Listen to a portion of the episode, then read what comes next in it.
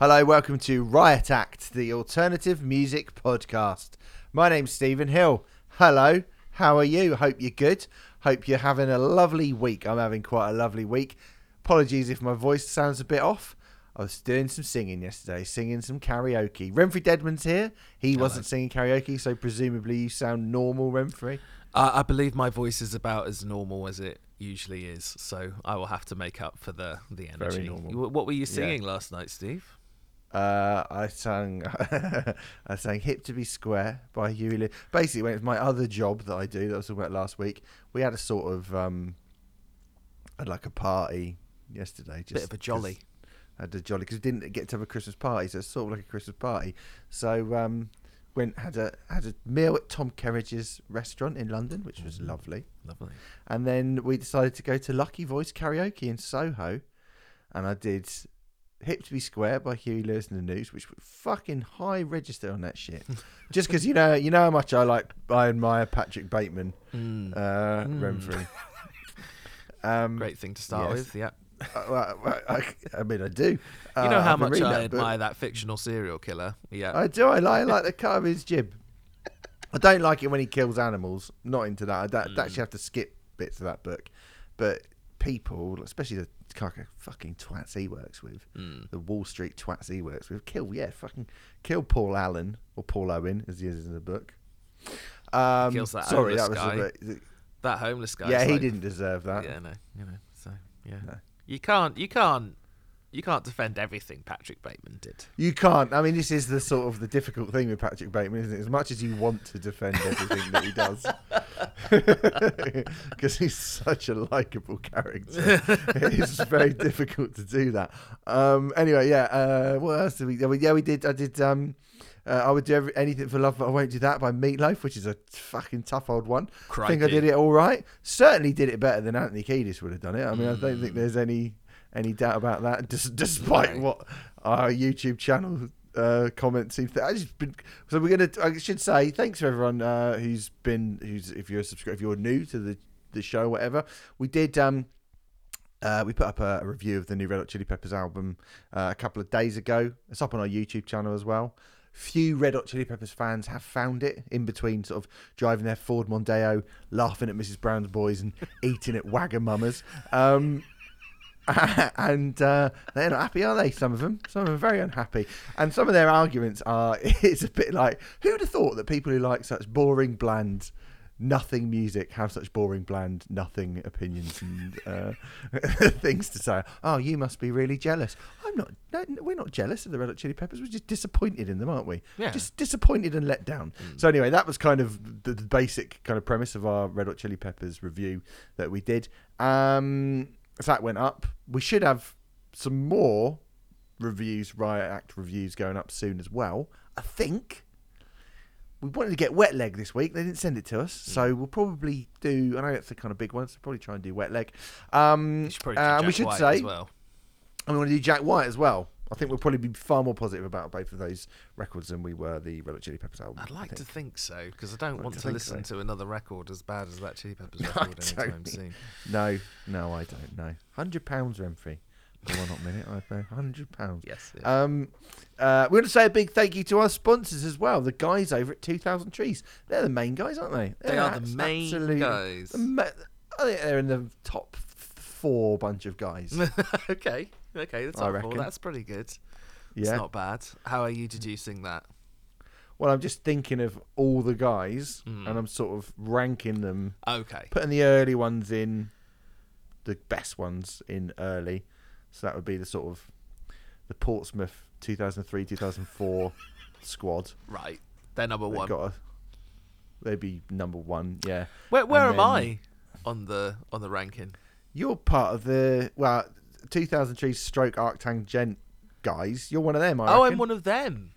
Well, you are sometimes. Yeah, you go in and I am you dip in and out, or you're an individual. I mean, I can't count me and you. I can't call myself Sure. one of the guys. Anyway, listen, they're high up in the list of guys. The guys Right. at 2000 Trees. Thank you very much um, for your support, guys. Thank you very much for sponsoring the podcast. We really do appreciate that. And um, go over to 2000trees.co.uk forward slash tickets to buy tickets for a festival which has a mouth-watering multitude of fantastic artists playing across its weekend.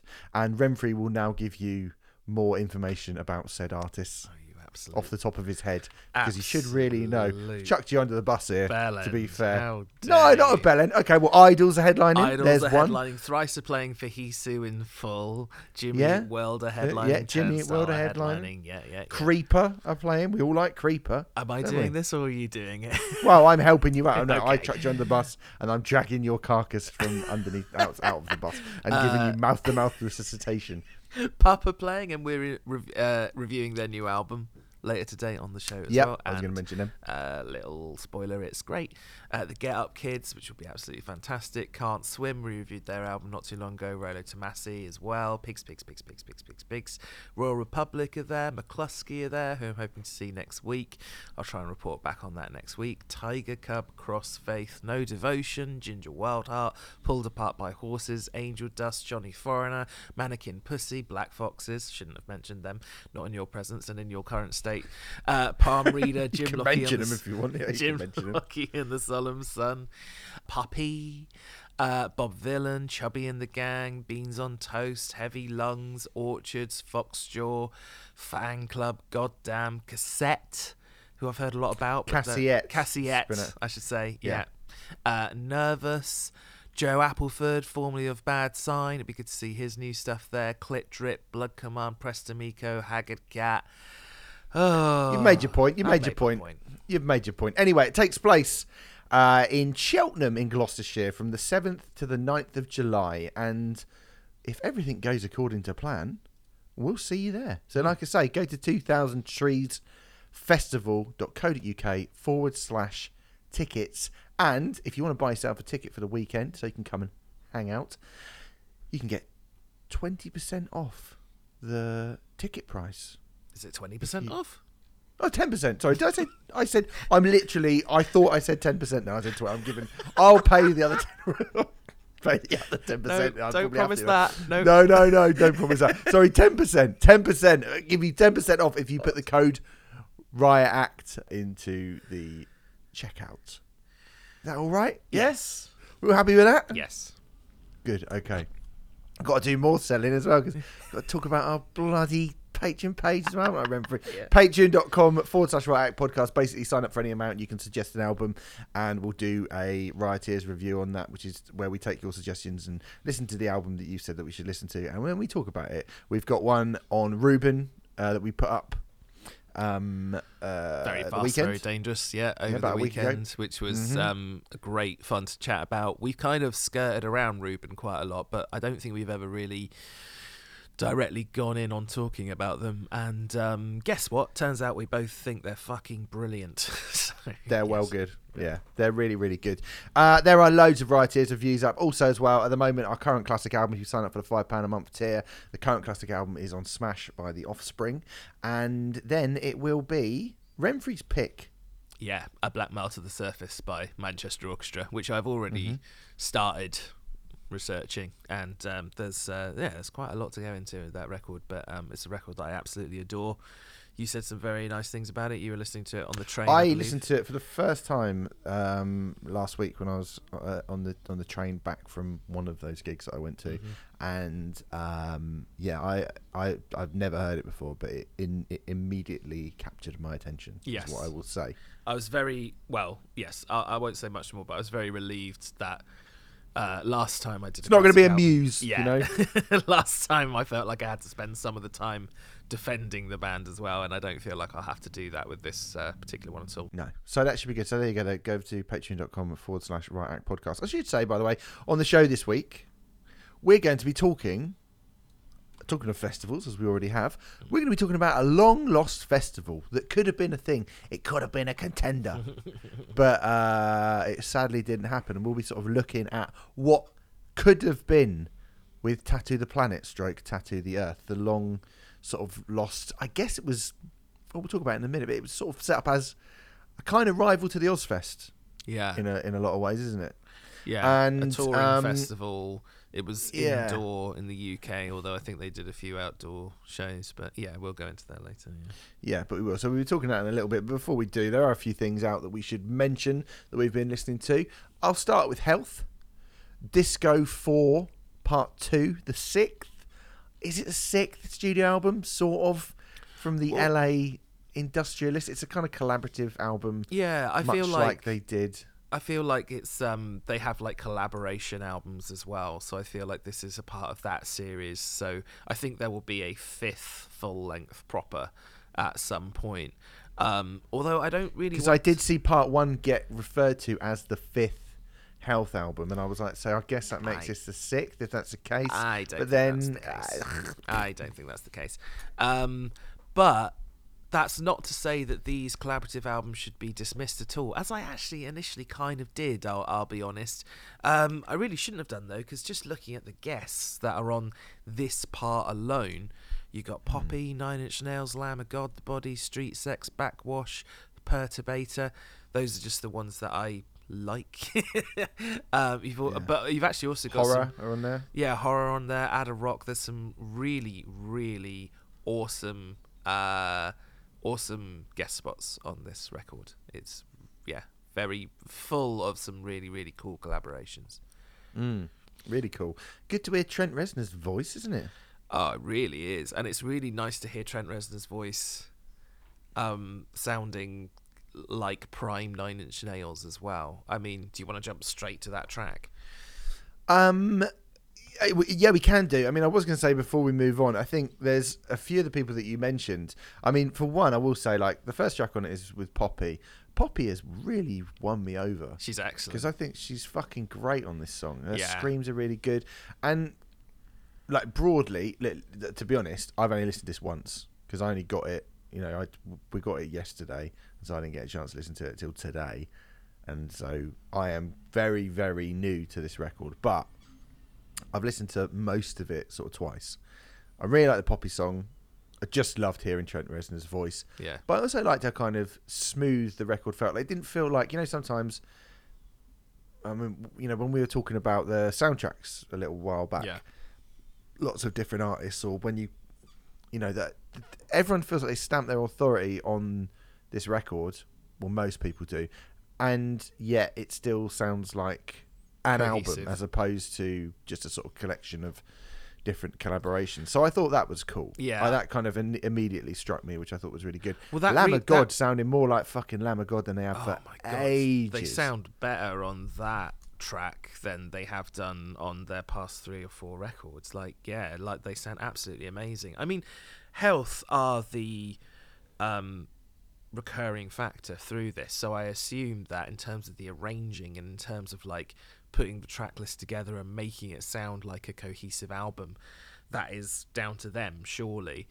Um, and I think they've done an amazing job of that because it does go to a lot of different places as well. It's not as if it just stays in one place. This whole this whole record it is very very very diverse, and I think at first, you know, we didn't review part one of this, and we probably should have done, um, given the quality of this. I have actually re-listened to part one now, and it is very, very good. I think I actually slightly prefer this part, um, if I'm honest. But there's definitely, you know, this isn't like uh I'm sure that Health have put as much work into this and these projects as they do their own records. You know, there is definitely that sense that they are fully fleshed out records in and of themselves. They just happen to have shitloads of really cool guests on them.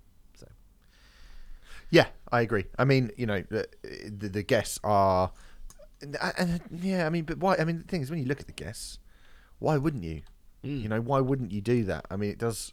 There are a few things I say that that jump out at you as being like pretty obvious. Bedfellows. I thought the Lamb of God one was interesting because I was like, oh, that's interesting. How that going to work? Works very well. that was one I was excited to hear, but it wasn't one that struck me as a oh that's going to be a really you know that's going to be a bullseye kind of thing. Um, I, I think it ends up being a bullseye. It's fucking excellent, but you know I wasn't totally convinced by that until I heard it. So yeah, absolutely. Yeah, well, good. I mean, the, the Lamb of God song is is really, really fucking great. I think, um, like you mentioned, Nine Inch Nails. Yeah, Nine Inch Nails sounding like oh, kind of old school. Nine, um, what even? How do you even define old school I- Nine Inch Nails? I At this point? think Because it- they've been around a long time, haven't they? But like classic Nine Inch Nails, I should say. There is a point where Trent Reznor refers to piggies, which obviously immediately put me in a downward spiral frame of mind.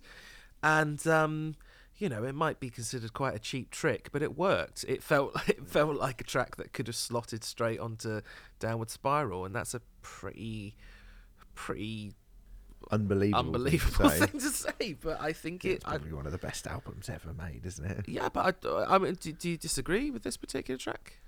No, no, I think it sounds very reminiscent of that era. Yeah. Yes. Uh, I like. I mean, yeah. I mean, I've I've only heard it twice, so I can't, I'm not going to start going. It's as good as anything on the because I mean, the downward spiral is literally perfect. Isn't pop it It's on before Reptile, and I think it would work. I'm not saying it would make the album like between is it a warm place and Reptile. I don't think it would Mm. necessarily make the album better. I think the Downward Spiral is perfect as it is, but but in terms of like getting that style of Nine Inch Nails, it's got a beautiful piano outro as well, which is more fragile I guess. But oh my god, yeah, it's it's a wicked song. It's a Yeah. wicked song. Uh, it will not surprise anyone to learn as well that the Backxwash, um, what's it called Gnostic Gnostic, Flesh. Gnostic flesh and mortal hell with Backxwash and horror. I mean, again, eh, more kind of fuel for the fire in my Backxwash is better than, than any of these other people. So, because I, I was like, fucking hell, she comes in, sounds absolutely amazing, and then horror come in and are good, Yeah. like are good, but. Uh, yeah, I like Backxwash absolutely steals that song. Fucking awesome. I agree with Really that. great. I did think um, Street Sects uh, did a really good job on the next track, though, in a similar sort of styley, in that kind of Backxwash kind of style. Um, Street Sects are a band that I've been kind of looking at for a little while anyway. I've purchased some of their albums on Bandcamp, and they are really, really interesting band. Um, but I think they did a brilliant job on the song "The Joy of Sect," which is uh, great. I really, really liked. Um, there's a song called "Still Breathing" uh, and an artist called Ekkstacy, who I don't know. I'm guessing it's a sort of shoegazy type vibe because it went quite shoegazy. Um, and I thought that was a really beautiful track, and I'll probably check out Ekkstacy as a result. Um, I think in terms of the, if we're talking about that Backxwash street sects kind of thing, I think the most impressive, what I'm going to call aggressively rappy thing on the record, just So this mur- murder, death, kill. this murder, death, kill thing. What do you That think? is good. Okay. Two minutes, two seconds. Yeah. Coming after the Nine Inch Nails song, I was like, "Oh, that that that Nine Inch Nails song is fucking amazing." Yeah. And then it just blasts the shit out of you. Yeah, I I, I really like that. I Yeah. liked that a lot. Obviously, It was basically it's basically a cross between Denzel Curry and Backxwash, isn't it? You know, like it's very, very, very good. Reminded me of that Denzel Curry track from the DC Dark Knight soundtrack. Uh, but yeah, featuring Ada Rook and Playthatboizz. Ada Rook, I believe, was on that last Backxwash album as well. Ah, okay. Okay. So probably an artist for us to Hmm. yeah investigate, Investigate. further. But yeah, look, look, I don't really have loads to say about this because I've only just literally only just listened to it, but we want to talk about it because you know it's a really fucking cool idea and uh, just very a, a cool idea well executed because cool ideas can often be executed very poorly unfortunately that's Mm, one of that's life's big disappointments, isn't it? That these things sometimes do not match up to some of their parts. But I think this does, No, I broadly agree. speaking. I think it's really strong. It kind of reminded me, gave me the same feeling as that um, White Pony re-release. In that, leading up to it, I not that I wasn't looking forward to it, but I just had little to no expectations for it whatsoever because I just didn't really feel like I needed. You know, a bunch of remixes of those White Pony songs, and then it came, and I was like, "Wow, this is amazing!" And I can't stop listening to it and I'm kind of feeling a similar vibe with this, definitely. Very good. Uh, Disco 4 Part 2 by Health is out today. If you're listening to this podcast, the day it comes out, the 8th of April. 2022. That's going to be the date. Uh, last week, Pup released a new album, The Unraveling of Pup the Band. It's the fourth full length Pup album, the follow up to 2019's Morbid Stuff record, which we reviewed and we were very, very positive about.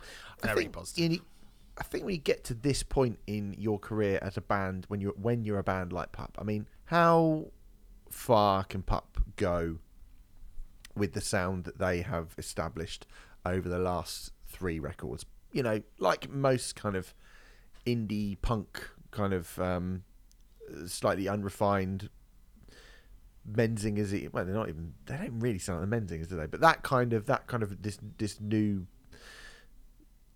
school of grungy indie punk stuff. Mhm. It's not really a lot of stuff you can do. There's not really much you can do with that format once you've established it, other than continue to write really, really good songs. And I think it says quite a lot about Pup that this album feels like it's quite different from Morbid stuff. I think, Yep. but it also still sounds very much like them. Mhm. And uh, yeah, there's nothing that's going to particularly surprise anyone here, but they're just really, really good, aren't they? They're just a really good band. They're fucking fantastic. I, I love the. I mean, one of my favourite things about Pup, and I think a huge thing which gives them their identity, is their self deprecating humour. That has always been a massive part of Pup, and it's in full force here. This is. I mean, I don't know if it's too grand to give this the moniker concept album, but it sort of is. You know, it's one done by sort of four snotty Toronto punk kids. But you know, there is a there is a concept of sorts in that it is about them hating being in a band, and I know that that's kind of what all the other albums are about, um, arguably.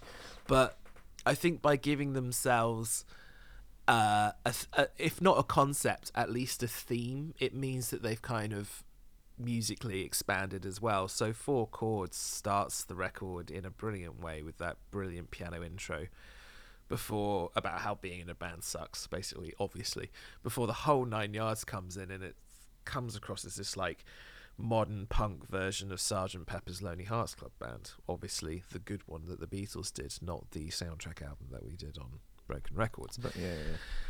And then, I mean, songs like Totally Fine and Relentless on the surface could come across as like a pretty standard pup thing, but there's actually quite a lot going on on those songs beneath the surface. I think particularly song like the big epics on this album, and when I say big epics, I'm talking about songs which are four minutes or four and a half minutes, but songs like um, Cutting Off the Corners and Relentless just have so many different dynamics and ha- have so many different cool turns of pace. There were multiple times during this record where they evoked Weezer to me, but a Weezer that I used to love. And Weezer have been piddling about for quite a long time. We talked about Weezer not too long ago, and we will continue. We will be talking about Weezer quite a lot this year. So it turns out, but if you take, I mean, you if if you sort of um, saw this as Pups OK Human, because I think there are kind of conceptual similarities between those two records. We were actually quite kind to OK Human. We both really really liked it. Mm. I'd still say this is better than OK. Oh, this, Human. yeah, I, I- I think this is better. I mean, the thing about Pup that I really like about Pup is essentially, yeah, you know, everything you've just said, I think is quite accurate. And this is a record which just does the thing that Pup does uh, very well. And one of the things that make them, like you say, that stands out from all of their peers, I think, there are quite a lot of those those bands that play this similar sort of music who go, "Hey, we're in a band and we're out doing it," but none of them make me actually laugh out loud. There's hmm. times on this record where I actually kind of, and not in a like, "Hey, we're wacky," like it's comedy music. But they're just so kind of, they they seem so genuinely jaded and Yes. broken down. Do you know what I mean? I just, I think they seem so, and I'm, they they they probably, you know, I'm, I'm sure it comes from a sort of real place, but then at the same time, they're four albums in. Yeah. I doubt they hate each other and stuff, but it is like you know, it's Yeah. everything is magnified and Yeah. but it's really funny. It's really like they are really quite. They are really. Ah, I don't like using the word funny. They're really amusing. They're really amusing. They're really kind of satirically funny to and and meta like that kind of meta comedy. It's Yeah. it's really good and it's very strong on this record. Well, one of the lines I picked out. So you're selling insurance. That's so inspiring. Give me two more years. Let me know if you're hiring. Is is fucking brilliant. That's on the last song. Two hundred mm. bucks a week to talk about my lack of direction. I got a bit of a complex in case that wasn't clear from the last three sessions. Is fantastic. Yeah, like the way that they interweave stories. The, the, the lyrics are so fucking good. They always have been mm. with pop records, but I there's quite a few couplets on this particular one which really stand out as being exceptional. We, we actually sp- it's weird this coming in the kind of aftermath of us talking about Reuben and we were saying that Reuben seemed to get more and more annoyed at being a band as they went on. Yeah. And I think there's a sense that, and, and the more they got annoyed, the better it became, and the, the sort of more amusing and the more kind of, yeah, the more kind of relatable it became. And I think there's definitely a case to say that that's the same thing with Pup. That's a good point, actually. I, I hadn't made that Reuben connection, but they're absolutely, yeah, it is there. It, it feels like it started humorous with Reuben, and by the end, it was like really obvious that they were genuinely really fucking pissed off about it. And there's still quite a lot of humor in in it here, but there's enough called sort of jadedness to make you question sometimes whether how real it is or not. It's that thing that you were saying about it's probably like an exaggerated reality kind of thing Yeah. but it's I, I think this is fantastic i think with morbid stuff we said that basically pop albums just keep getting better and better and better I, I feel like this is a little bit of a sidestep but but still i mean i can't decide do i prefer morbid stuff to this or the unraveling of pup the band i haven't I, I, I was hoping to go back to morbid stuff and i didn't get time in the end but uh, it's very very close either way you know i think they're a brilliant band who just continue to keep putting out brilliant records. I'm going to say I think Morbid Stuff is slightly better. Okay. Just slightly better. I think there's um, f- why. Uh, oh, I've got to justify it now, haven't I? Um, yeah, well, probably. meant to. yeah, yeah. Um, I think it's just maybe just a little bit more chaotic musically, which Mm-hmm. I like. Morbid stuff. Okay. Yep. It's a little bit more. It's the the punk is more pronounced on morbid stuff than it is on here. I think That's true. that kind of chaotic clattering, caterwauling Yeah. is definitely more pronounced on that record, and I think that is that is a strong suit of theirs. Yeah, it would be um it would definitely be inaccurate to say that this is pub gone pup gone prog or anything like that. That's way too OTT.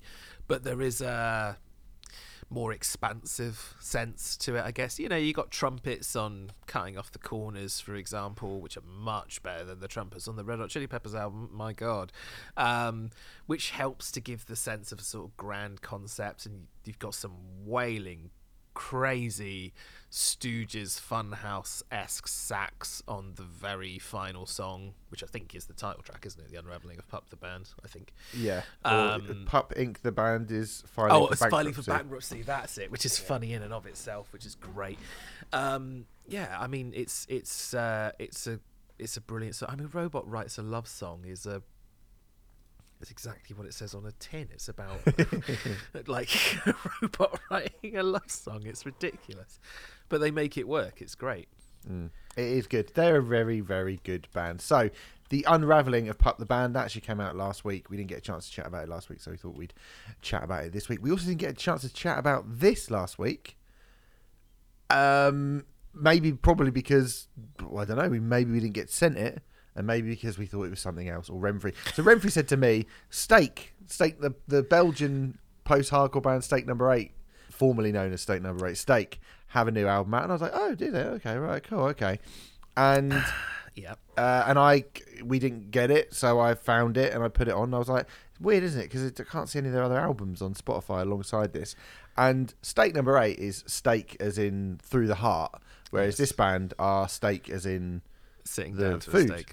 Yeah, basically, what Steve is trying to say is I made a big fat cock up, uh, and I got very excited by the thought of a new Stake record because um, they're what I will call their debut because you know they've it, they, they, it's the same members of Stake Number Eight, I believe, but Yeah. they've just you know decided to sort of start again, kind of thing, which is fine. Get the number eight. Get, rid of the number eight, isn't Get it? Get rid of the number eight. Um, and it certainly was a different kind of. It was almost like a that sort of robotic early Queens of the Stone Age thing that we talked about earlier, like kind of um, that we talked about before, mixed with like sludge metal. It was it was an excellent record. Record Critical Method. So when I saw that they were following up, I was like, oh, amazing. Uh, yeah, it turns out it's a completely different band called Stake. It's very confusing. yeah, it is a bit. I mean, so many bands now. Of course, there's going to be two bands called State. there has to be. Of course, there's going to be. But it turns out they are a stoner rock band from London. Well, that's the so that's the thing. So when I put it on, I was like, "Well, this is definitely a change in direction, and this is very brave." But you know, I can see where they're going, and then obviously it turned out that it was a totally different band.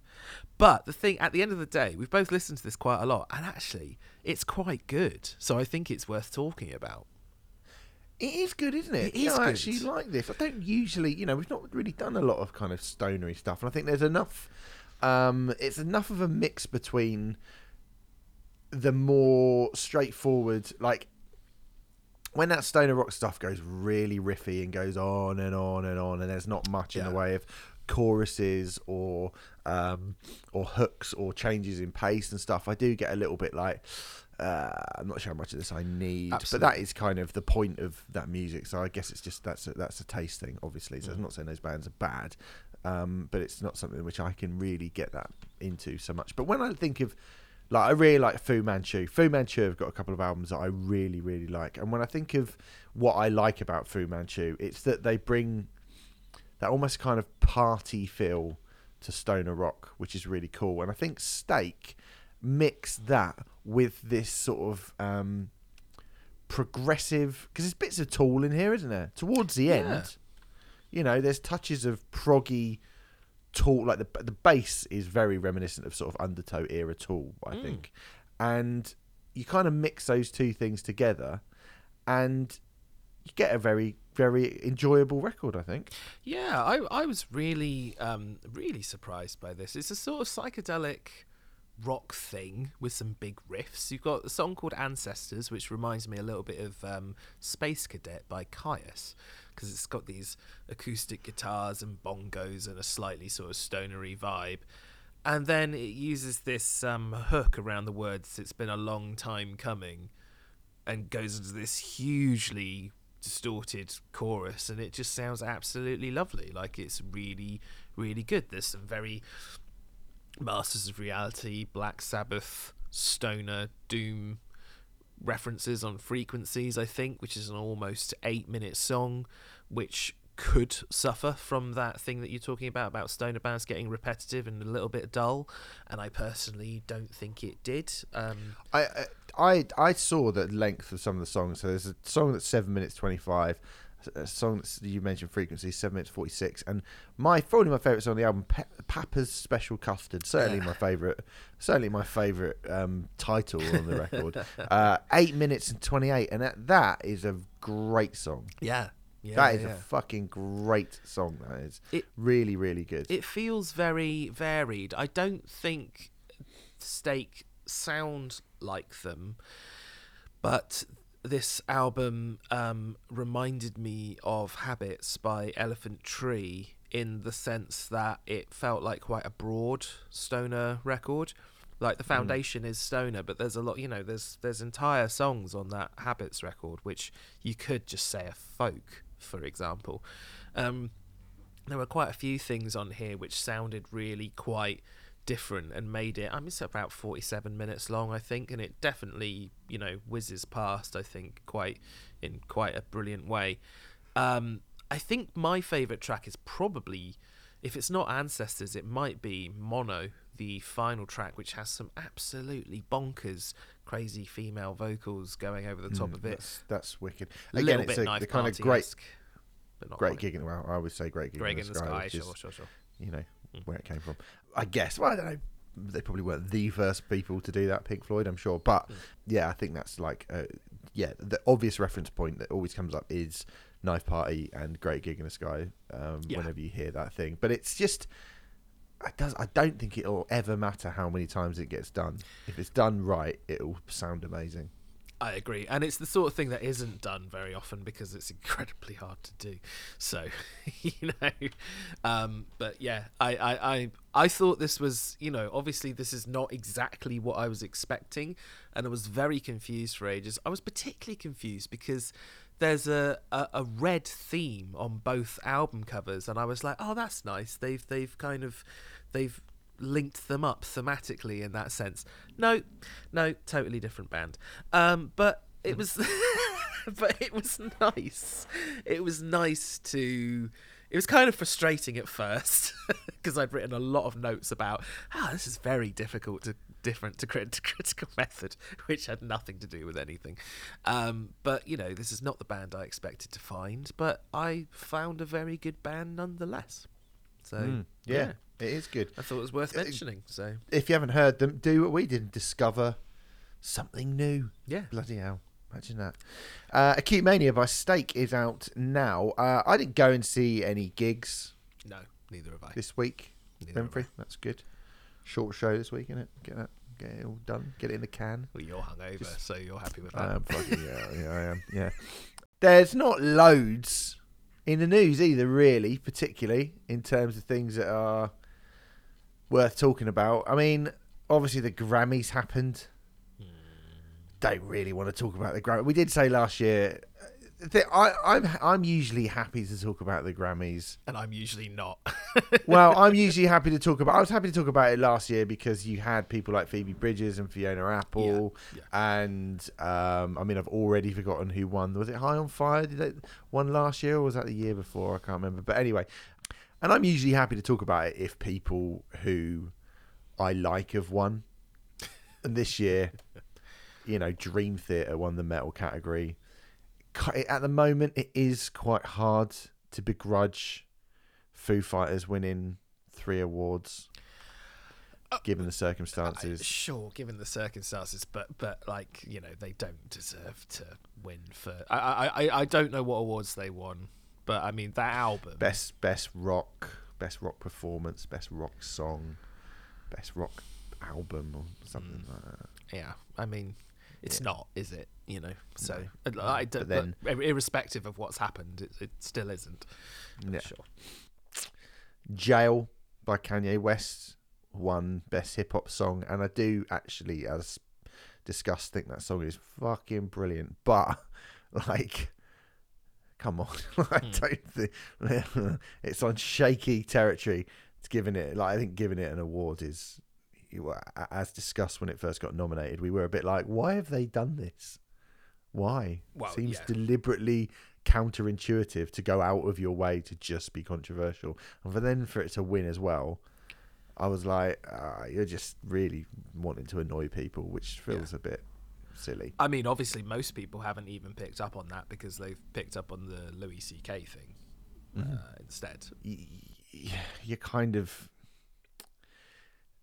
deliberately putting yourself in a position that you probably don't need. And we, you know, we discussed all of this when we discussed the nominations in the first place. It's a bit like it would just be easier. I mean, it's only a fucking Grammy, isn't it? Do you know what I mean? It's not. Impo- it's not actually important. Like, who gives a shit? So, but no one who won really inspired me particularly that much. I've got to be honest. Um, but the one thing I did think was worth us talking about was the fact that Joey Jordison uh, was not part of the in memoriam tribute part of the Grammys, which I mean, obviously, we're not going to say, "Oh, that's all right," or you know, like, what what what do you think we're going to say about this? You know, you already know what we're going to say about this. It's it's shitty. It's shitty. Joey Jordison has actually won a Grammy Yeah. has been up on that stage and picked up a Grammy. You know, I think like metal fans uh, pointing out that Jon Zazula, who signed, who's from Megaforce Records, who signed Metallica and Anthrax, also has left out of it. Now, yeah, that's not that's not good either. Like, I'm not being like, oh, well, that's fine, but Jon Zazula never won a Grammy.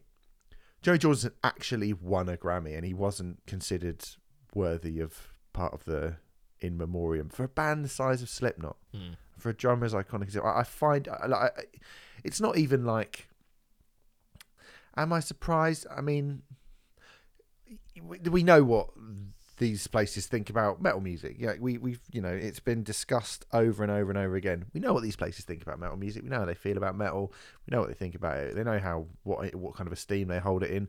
But even despite that, I still did find this quite incredible that Joey Jordison wasn't featured in that. That is that is quite amazing to me. Quite amazing. I wasn't hugely surprised, but then that's sort of how I feel about the Grammys generally, really. I, I expect, I don't believe personally that this is an actual snub from the Grammys to metal. I imagine it was just like, I, I it was probably as simple as they forgot.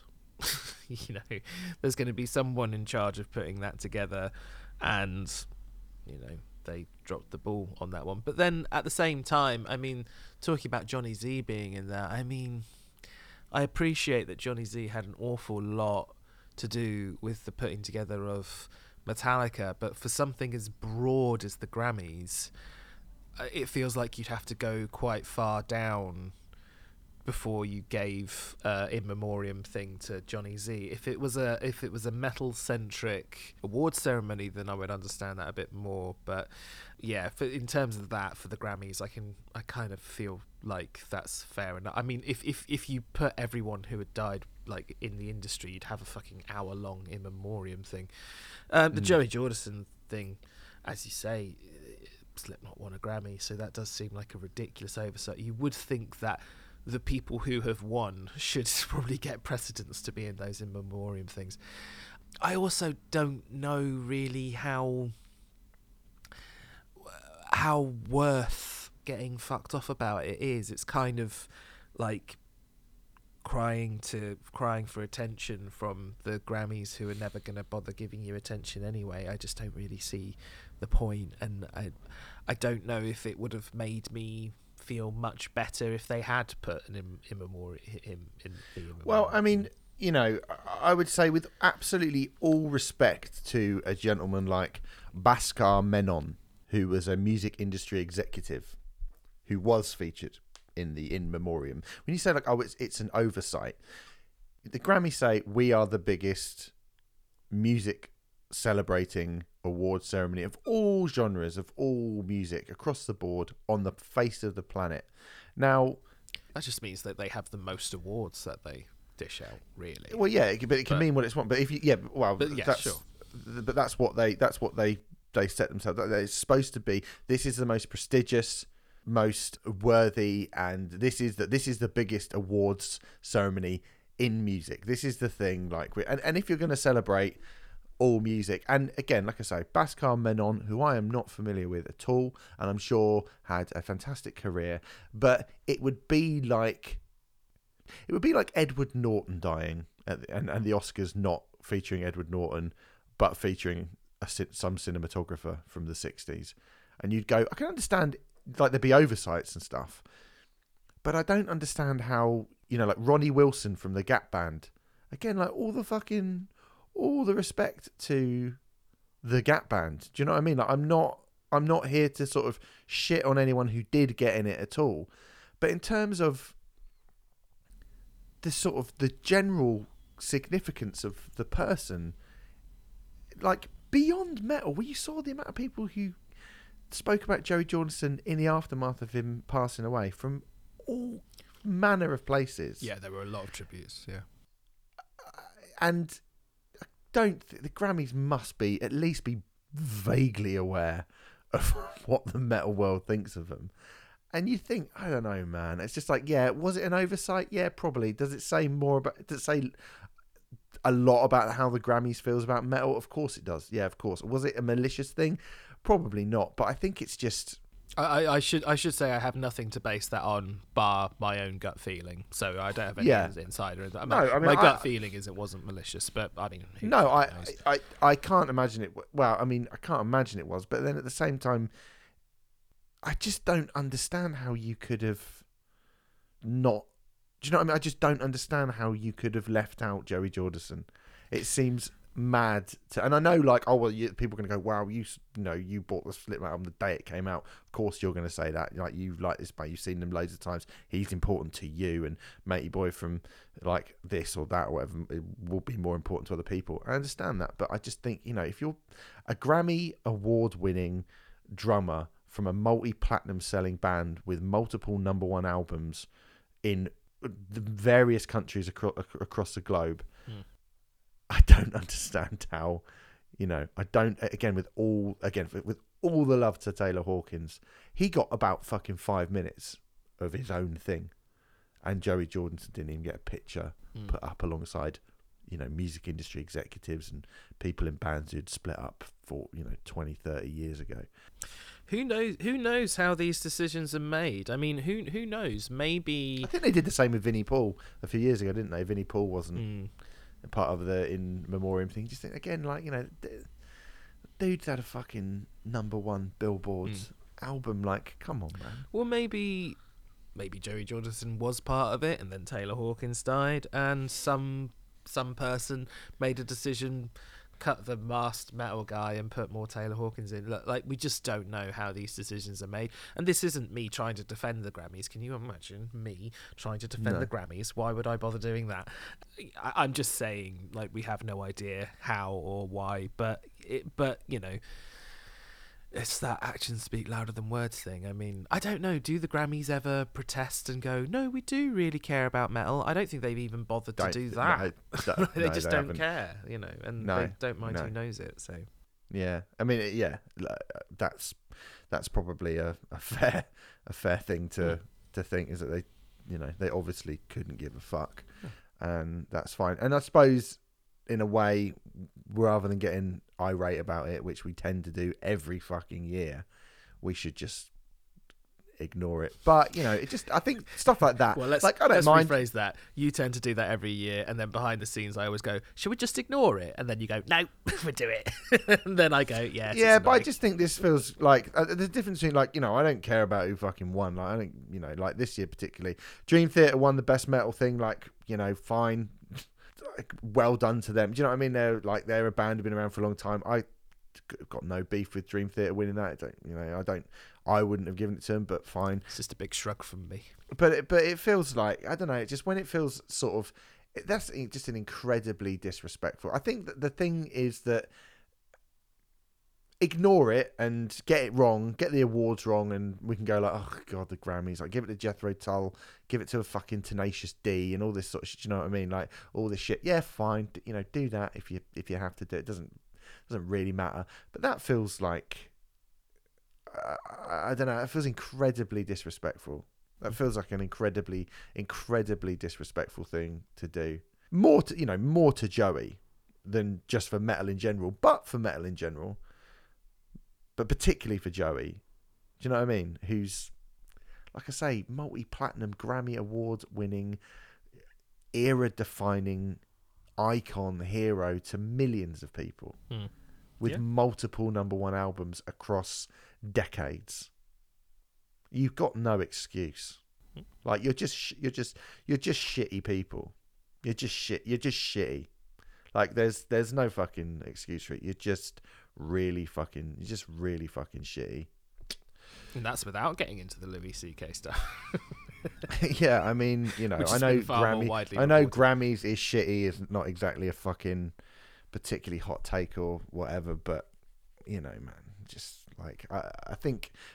You know, James Hetfield's mic doesn't work with the, and you know, ladies and gentlemen, Lady Gaga, and she stood there with Metallica, like, who sold loads more records than her, and you're like, okay, they're just a fucking backing band or something. Like, and and that shit. Like, I don't even give. I'm not even. I don't even care. I I'm not offended by that. I don't care about that. It's like, oh god, you idiots. Hmm. But when it's somebody who's passed away and you know they don't and and that little tiny bit of acknowledgement is like well no fuck that guy i think that feels quite that feels quite mean spirited and if it is an accident it you know if it's music executives that are getting honored then they it's not like they don't know just But the music executives people. are the people that the Grammys, who the Grammys are voting for. Those are the people that they're pally with. So they're their mates. So they're going to get in Yeah. there before before Jerry Jordison because they're pals. Those are people that they're genuinely sad about. Yeah. Pricks. Um, mate, did you see this? This has just come up today, right? And I haven't got any other news, so I thought I might just mention it to you. I'm going to spring this on you. You heard about David Draiman sticking up for little Nas X? No, I've no idea what this is. Go on. so little Nas X, um, again, um, he performed at the Grammys. Little Nas X, we haven't really spoken about Little Nas X. I've never really listened to Little Nas X. Apparently he's quite good. I, Apparently okay, he's good, you're right? gonna have to fill He's- me in, Lil Nas X. Wait, wait, wait. Well, he's massive. He's, you know, Old Town Road, the fucking massive. Oh, song. the Old Town Road, yeah, That's- okay, yeah, yeah, yeah, yeah, right. So it's that guy, right? And apparently his album is really. I've not listened to his album to be honest, so I have I have no opinion on him other than I look at him and I go, he's fucking. He looks amazing. This guy, like, I've seen clips of the video where he's lap dancing Satan, um, and then breaks his neck, and you know, what I mean, he's he's fucking. Um, he looks like a, quite a character, put it that way. So I am sort of thinking at some point I'm going to sit down and actually properly listen to one of his records just to see if it's actually any good or not. Um, but anyway, uh, there's a geezer called Greg Kelly who is a he describes himself as an anti-fake news conservative phenomenon. That's what he's one of them guys. He's one of the sort of Right. a bit slightly to the right of Fox News, I think. One of those guys, right? He's like one of them, right? That seems like a sensible position to be in, right? Yeah. Yeah. Um, Sarcasm. So he tweeted a picture of Little Nas X performing at the Grammys and said, Little Nas has a big problem, and so does America. Knock yourself out, Nas. You're a little fool with zero talent, right? And Fighting words. to be fair, Little Nas X came at this guy and went, I only wore a thong. he was like, I only wore a, That that Oh, that, you- that was the controversy, was it? He wore Yeah. a thong. a crop top, sorry. Like, he, he, did- yeah, so. A thong no, and a crop top are quite different. Uh, He, he said, "Damn, Greg! All I did was wear a crop top this time." I've got Right. the tweet in front of me. I didn't have it there, but I remember. And I thought that was a really funny response. And this guy basically backed down. He went, "Oh, sorry, sorry, you didn't like it." Apology. And he went, "Have a have a nice night." And this guy went, "Oh, uh, okay, well." uh, he didn't really know what to do. Sort of a bit like, "Oh, oh all right, you do have talent, then." Okay, and just sort of back down straight away. Is this a textbook example of how you deal with um with uh, cyber bullies? Is that even We a term just say, anymore? just say sorry, sorry about that. Sorry if I offended you. And they go, oh, Oh, I thought you were going to uh, verbally spar with me, but no. yeah. Okay, so what Yeah. has David Draiman done? So David Draiman just got involved with this and said, "Newsflash, Greg Kelly. Artists have been doing things like this for decades. Not sure why it bothers you when Little Nas X does it. Don't like it? Don't watch it. You be you, Little Nas X." And I thought that was quite nice because I don't see much in the way of uh, correlation between Little Nas X and David Draiman. But I'm glad that David Draiman, I feel like he went on the right side. Because David Draiman, occasionally, he said some fairly fruity things in the past, hasn't he? Has he? Sort of things where you go, yeah, I always thought he was a bit. But he, he seems like he's sort of mellowed out in his old age. And you know that whole thing where, um, What do you mean by fruity things? I'm not. I, I, I don't know this stuff. I mean, is yeah, sort got to go back stuff. quite a long time Oh, okay. To be fair. But when, I, well, the one thing I always remember about David Draiman was when 9 11 happened and he was like, get them! Get them Okay. all. That Like, was quite bit, a long time ago. It was quite a long time ago. But then he was about sort of ten years ago. He was on Twitter and he was always talking in block capitals all the time. Mm-hmm. Do you know what I mean? Everything was a big like ah. I enjoy that. And uh, I can't remember exactly the things that he was saying, but he used to seem like he used to get really riled up about everything. Who doesn't like the feeling of being shouted at through text? Who doesn't Oh, enjoy that? I, I, I, I'm a big fan. Um, so you would think he would like as as metal prominent metal musicians get older, they tend to become, you know, a little bit more um, conservative, shall we say? And yet here's David Draiman, sort of seemingly doing the opposite of that. So I just thought it was a sort of interesting thing that he, the the person you think he would side with, he's actually gone the other way. Because a lot, again, a lot of metal musicians giving it like, oh, I don't like rap and rap is and all this all shit. like Liam David Gallagher. Like. no, um, and um, uh, and uh, and he and he didn't. So I was like, oh, because I, I don't like Disturbed. I don't think you like Disturbed either, do you? No, I, I, I have absolutely nothing, nothing to say on Disturbed whatsoever. It's just nice to say something positive about David Draiman. That he appears to be on the, you know, on the, the like the right side of something. Yeah, good, good, good, good for Davey. Did you? I suppose without thinking that he was some sort of, you know, mad lunatic, you're probably like, oh, this is not really anything But I at all, remember there was, you know, like there was a long period of time where you couldn't go without seeing his name, without the mad sort of nickname attached to it, which I think journalists did because he absolutely hated it. I believe He fucking hated it, didn't he? He did not like that. Yeah, I believe. Which I, you know, I don't know. I have very few opinions on Disturbed whatsoever. They're just a they're just something that's sort of there that I tolerate, and I think they're fine. But nothing, you know, fine. Whatever. Yeah. And David Draiman, I mean, you know, he's fine. He's all right. He is all right. He's all right. You've interviewed him, right? I've interviewed him, yeah. Yeah. And you, you like you thought he was quite nice. He was really nice. Yeah. So. He was really nice. I mean, I feel like I come. I've recently just been going. He was really. He was really. no, no, he's really nice. Everyone, he's really nice. I John mean, from most System of of Down, these he's people really are. nice. Most of them are very nice. Like, there are very few. Well, I was about to say there's very few cunts in the music industry. That's not strictly true, but they're, they're- but like They're not in. They don't tend to be in they massive, massive tend to bands. massive bands. Yeah, exactly. Yeah, yeah. So- Yeah, they tend to be in sort of middling bands, don't they? Yes, we've discussed this before. Yeah. Yeah, yeah, we did. Uh, anyway, so yeah, fair play, David Draiman. Well done, you. And little Nas X for just going. Sorry, I wore a, cro- a crop top. I just loved a man apologising to a stranger for wearing a crop top. it's like, like that's what the fucking internet is, and that's what the internet has become. Sorry, I wore a crop top. I found a picture of you in a crop top. This is a disgrace. You're pathetic. Oh, sorry, sorry about that. And then the oh well, okay, don't do it again. Thanks The internet. weird. Anyway, um, we started chatting about.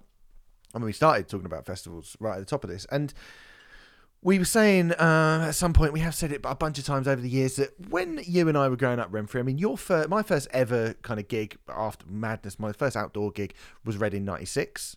That particular year, there was a Monsters of Rock in 1996. There was an Ozzfest, the first ever Ozzfest in the US. But save for those events, there was really nothing in terms of an outdoor metal festival for you to go and be able to enjoy if you're a fan of this type of music in the same way as, you know, I mean, really, it was Glastonbury, V, Reading, T in the Park when we were growing up. Um, Yes, of course. Download started 2003. So, yes, there was a little period. yeah. And um, your first festival uh, was the Big Day Out Mm-hmm. in 1999 Mhm. after we did in 1998 get an Ozzfest over here. Mm-hmm. Um, It was the first the first gig I ever went to. It was the first anything right. my okay. first experience of live music whatsoever, and it was very much throwing me in the deep end. I mean, I was I was scared for a large part of that day because uh, I had the the concept of moshing and all that sort of thing hadn't really reached me at all, and I was like, why are they tearing each other apart? Um but it was also a very enlightening and fantastic day. But yes, Yeah, and and you know, I think these days we are spoilt for fucking festivals. There is a festival, two or three festivals every single weekend as the summer goes on, and it means that some of them over the years have fallen by the wayside. And one of them that just popped into my head the other week was the Tattoo the Earth Festival. Now, like I say, Ozzfest started in 1996, came over to the UK for the first time in 1998, and became incredibly, incredibly popular incredibly quickly. That kind of one day touring festival thing of heavy bands. felt like the right place at the right time for Ozzfest. You know, you've got sort of piggybacking on the reformed Black Sabbath and the rise of nu metal throughout the kind of late nineties meant that this was going to be something that was that was good. And then you got the kind of when you get to 2000 and that's the sort of boom year for nu metal Yeah. with Linkin Park and blah blah blah. That is when Tattoo the Earth as a festival was conceived. It was sort of conceived as an alternative heavy music festival and a a body art festival as well. So it wasn't just a clever title. It was a place where there were a load of tattoo artists who you could go like some of the best tattoo artists would be touring around with the bands and you could get a tattoo or Yeah. you could get a piercing or you could get do you know what I mean? Well, the I thought the USP was. I mean, there are you know, uh, this this will be me teaching your grandmother to suck eggs for a lot of you, but there are you know specific tattoo artists who are very very revered, and people will travel all over the world sometimes to go to those tattoo artists to get particular tattoos. And you know, Tattoo the Earth was like it's not only bands who are touring with this particular. Um, uh, lineup, but we'll also, we also have all of these tattoo artists as well who have agreed to come up. I mean, the idea of getting a tattoo at a festival does to, that felt really weird to me because you can get really drained after. It depends, obviously, what kind of tattoo you're getting, but you can get really drained after having a tattoo. So the idea of them going into a pit to see Slayer, I mean, you know, with your with your Yeah. tattoo bandaged up, Yeah. um I, I- it, it it does that felt a little bit of a flawed logic but i don't know there probably are people who would do it so you know Yeah, well, the first year it took place in the year 2000, it had a lineup with Slipknot, who obviously were on their debut album at that point. Uh, you mentioned Slayer, Sepultura, Seven Dust, Hed PE, Nashville Pussy, Spineshank, Downset Cold, Mudvayne, Hatebreed, One Minute Silence, Amen, The Workhorse Movement, and on selected shows, Lamb of God, early, early Lamb of God, Metallica, and Stone Temple Pilots yeah that's right played a few selected shows as well. So you'd think, like, oh, look at this, what an actual, you know, like the the Ozzfest has some actual um, competition, for, uh, you know, a legitimate festival that could kind of rival in the in the the download Sonisphere vein, I guess that we would have, uh, you know, about a decade later. Um, it came over to the UK in 2001, or it, I mean, it did but it sort of didn't really. So we've just mentioned David Draiman uh, and 9/11, and the 2001 UK leg of what was called um, it's tattoo the earth Tattoo the Planet. oh, Tattoo, the Planet. sorry Yeah, uh, was Pantera, Slayer, Cradle of Filth, Static X, Therapy, Biohazard, Vision Disorder, and Raging Speedhorn was going to be the lineup. yes That's a fucking good lineup. i had a ticket to the birmingham show i had a Okay, ticket to so- the birmingham show yeah. the shows were the 14th of September at Birmingham, Mhm. 15th of September at Wembley, 16th of September at Glasgow, September 2001. So the first show was going to be Three days be after three days 9/11. after the sort of terror attacks of 9/11, yes which meant a total decimation of the lineup. yes Um, Pantera, who apparently were in Ireland when the attacks happened, were so scared that they flew back to America, which to me still seems really weird.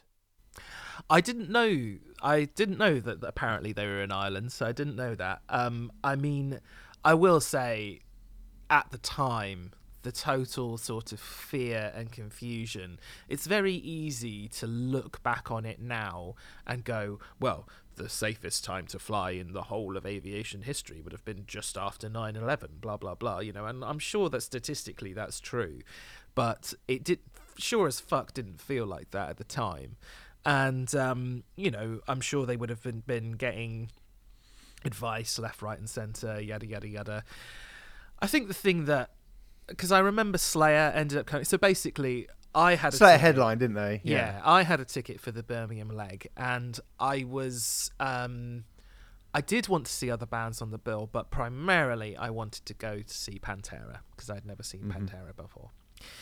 And when Pantera pulled out, um, we were, I'm sure, we were given the choice of refunds, and I think me and my mates we discussed it, and we decided I was kind of tempted by Slayer as a headliner, but I certainly didn't like Slayer as much as I liked Pantera. I probably don't now, to be honest with you. Um, and it didn't f- quite feel enough, so I think we decided to cark it in in the end, which was really good because I ended up getting flu on the day off, and if I had gone, I would have felt fucking dreadful. I mean, when you look at the lineup that that did play Wembley, so I know Skindred played Glasgow. I'm Oh, pretty right. sure Skindred played Glasgow. 'Cause- so basically, a lot of people pulled out. Now, um, About half the lineup. Pretty half the lineup played. So Static X pulled out. Yeah. Um, Pantera, as we mentioned, pulled out. Um, Biohazard, who are from New York, Yes. did end up playing. So um, So I thought Vision of Disorder did as well. I think Vision of Disorder did one of. I think they might have done Birmingham. I'm not sure they they, did. the they whole They did thing. London, but they were only due to play London anyway. So Right. Okay. Um, so yeah, both Biohazard and Vision of Disorder, both NYC bands played it. so Yeah. With Static X and Pantera didn't. Yeah, and I remember there was a lot of kind of at the time there was a lot of like, come on, Pantera, like these guys are from that city, and and obviously, you know, you want to be with your loved ones in a situation like that, and yeah, I mean, I mean, yeah, whatever. I'm not, I'm not trying to point at anyone and go, you did the wrong thing, or like it was a very, Mm. it was a very confusing time to say the least, and knowing what to do, Yeah. what was the right thing to do, and what was the wrong thing to do, you know, it was very. So the lineup that took place at Wembley was Slayer, Biohazard, Cradle of Filth, Vision Disorder, Raging Speedhorn, Napalm Death, Therapy, and Defenestration. It's all right, It's all right, isn't it? Like, considering. considering what happened, it's actually, it's actually all right. yeah. I mean, it's not what you were promised, but it's not the you know, it's not the the fucking worth worth worst thing. No, not at all. It's it's it's not bad. I can understand. Obviously, I can understand. I was one of the people who who went, "Oh, no Pantera, then no dice." Um, but it was also it was also because you know Birmingham was like an hour and a half. Like if it had been in the city that I lived in, I probably wouldn't have given up the ticket. But there was a lot of kind of, you know, I think my mum was giving me and my friends a lift there and back and all that kind of thing. You know, there was a lot of other logistics and stuff. I mean, I would have been 16. Um, so, Mm. yeah. Um, but uh, yes. So, what did you propose to me the other day on the phone that we do for this? show? So basically, because what happened, I think, due to you know, Tattoo the Planet was never brought back to the UK. Was No. just like that is it. It's done. It's gone. It's finished. And it went on for you know I think he, they did actually do three dates in 2001 in October in America, and then they did um they did a they did a nine date run which you know the first kind of run of it was a sort of 15 16 date run. And then they did nine dates between August and October in 2002 so they ran from the 2nd of August to the 11th of August and then the 12th 13th and 14th of October in 2002 and then it was sort of gone Yeah. and there was no real sort of um, alternative to the Ozzfest at that point. I mean, 2003, Download comes along, obviously, as we've already discussed, and that makes things different. But I was sort of wondering because you know, Download was a rock festival, you know, headlined by Audioslave. In the the first one, it's going to be Limp Bizkit as well, but it was much more kind of it was a broader thing. A played, Hell is for Heroes, you know, Keith Flint, that that kind of um, Yeah. that kind of thing was all, was all happening as well. I think like who's hundred reasons were headlining one of the other stages as well. So, but this was very much more like a metal festival. This was very much supposed to be like this is an alternative to the Ozzfest. So, I was thinking, fantasy bookings of things is is a thing. How would you have booked a 2003 lineup of Tattoo the Planet to tour around the US? Do you mean 2002? I mean 2003 because that's they did it in 2003. They didn't do it in 2003. I mean they did they did do it in I did it for 2002. I checked this with you yesterday over Messenger. I said, "Are we doing it for 2002?" You said 2003, you I said mad fuck. 2002. I mean, I wasn't paying much attention. You should have paid. You oh yeah, you did say two. Well, hey, you've got 2002. I've got 2003. Oh, We've got God. two years running. Okay, that feels like a bit of a fluff up, but fine. I started doing it not- for 2003 as well. Oh, for fuck's sake. Okay, fine. Okay, well, so eight eight bands on the main stage, six bands on the second stage. Renfrey's 2002 lineup, my 2003 lineup. Uh, I guess we do it in chronological order then, Well, Renfrey, and we we'll, we'll talk each other through it. Yeah, go on then. So, um, what would your second stage look like if you were going to book that at that You want time? me to do the whole of the second stage? Yeah, yeah, yeah. And then I'll do my second stage. So I thought opening with Dillinger Escape Plan would be a pretty good shout. They would have just Mm-hmm. released Irony Is a Dead Scene. Maybe they could bring over Mike Patton. Probably wouldn't happen, but one can dream. Um, and obviously they'd have Calculating Infinity. I think Greg was in the band by this point. He was, yeah, yeah, yeah. So yes, I think that could have happened, and that would have been a good way to start that off. Hard act to follow, Dillinger Escape Plan. So why not put something absolutely fucking bonkers on with a bit more of Mad Capsule Markets? Oh, really? Okay. Yes, That's that's a pretty good shout, actually. I mean, yes. they were they were fairly big. I think that that's quite a low down the bill for them. You know. I don't know. I mean, so it was a year previous, but a year previous I saw them at the Fleece and Firkin in Bristol, which is 400 cap. So Yeah. you know, I I, Yeah, I, I. I, I thought I Fair thought point. that was a fairly good place to put them. I certainly liked the idea of them going on after Dillinger because how do you follow up Dillinger? And there's a lot of people, you know, Mad Capsule Markets are still bonkers, but they're a tad more accessible as well. So those people who are like cowering in the corner, which to be honest, I probably would have been at that Mm. time, um, can kind of get back on board with Mad Capsule Markets. I've then gone, obviously, I like variety and I like difference. And I know this will be a little bit eyebrow raising for a metal festival, but my next choice is Rival Schools. And Oh fucking hell! For for Tattoo the Planet, that is quite a fucking. it, it's, Yeah. it's it's by far my most off kilter booking. But my reasoning is if Ozfest can have therapy, then Tattoo the Planet can have rival schools. They the previous year they'd released um uh not useful glue um I'm, I want to say ideas above our station, I know that's not what it's called. United by uh, Fate. United by Fate. Oh yeah. my god, that's one of my favourite albums of all time. I forgot the title of it. Um, the previous year they'd released United by Fate. Absolutely phenomenal record, one that we will be going into on classic albums soon. I do keep going back to it and going, it's something I'd like to choose soon as well.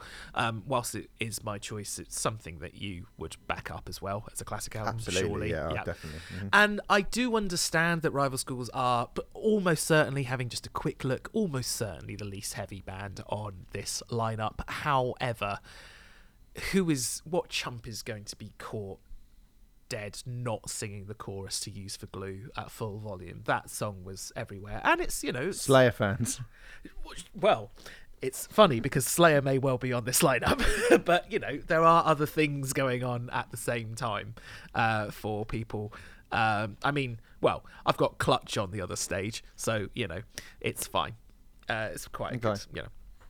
Two spoilers there. but whatever. Fine. yeah, two spoilers for one.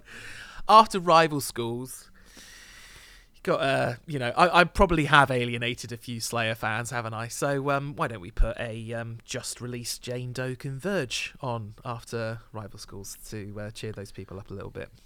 Bloody hell! This is this is uh, a very this is like an odd thing.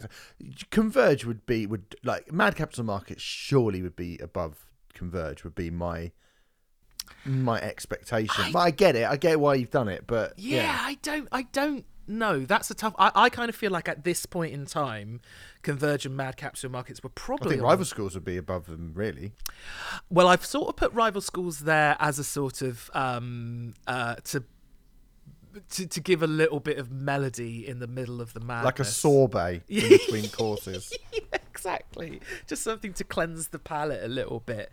And the thing is, is like Walter Schreifels obviously has come from that hardcore scene. So many people around them would like respect rival schools, even if they didn't like the material as much, you know. So I think that works. I mean, yeah, Converge, Mad Capsule Market. I don't know. Maybe I'd have to swap round Converge and Mad Capsule Markets because obviously they'd be uh, coming all the way from Japan. So I don't know if they'd be happy to come all the way from Japan to get a second slot on the second stage.